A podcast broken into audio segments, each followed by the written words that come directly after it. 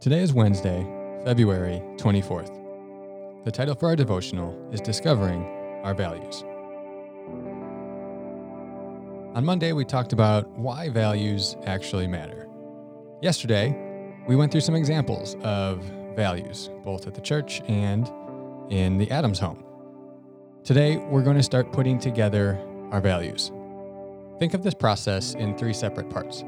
First, we're going to discover what we actually value. Two, we're going to clarify those and see if we actually value them or not.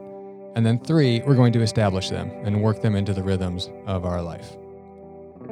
So today we're just going to do part one, the discovery process.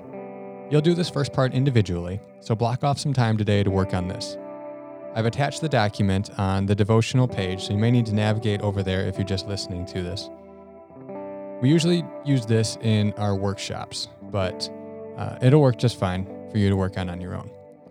So go over there, open the document. You can download it and print it out if you want and work on it from there. Or if you're savvy enough on the computer, you can uh, edit it and work on it digitally. On page three, you'll see a long list of words. Circle the words that best describe your values. Circle up to 10. The next few days, we're going to work on narrowing this list down and cooperating with others in your home. This is where your spiritual formation is going to come into play. The idea is to hear that your values should be informed by the truth of Scripture and your desire to seek God's kingdom first. So, as you're circling these, be, be sure that this is the case. If you don't get enough time to finish this in your in your first time that you've blocked off right now, that's okay. Block out some time in your calendar this week to finish this up.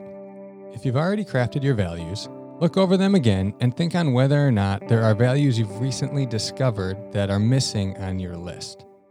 Or if there are some values that you should perhaps remove from your list. That over the course of time you've noticed you don't value it as much as you thought you did. That's okay. You'll find that either the value needs to be removed from your list or that you just aren't living in light of what you really truly value. Either one can be true. Our verse for today is Matthew 6 33. It says, But seek first his kingdom and his righteousness, and all these things will be given to you as well.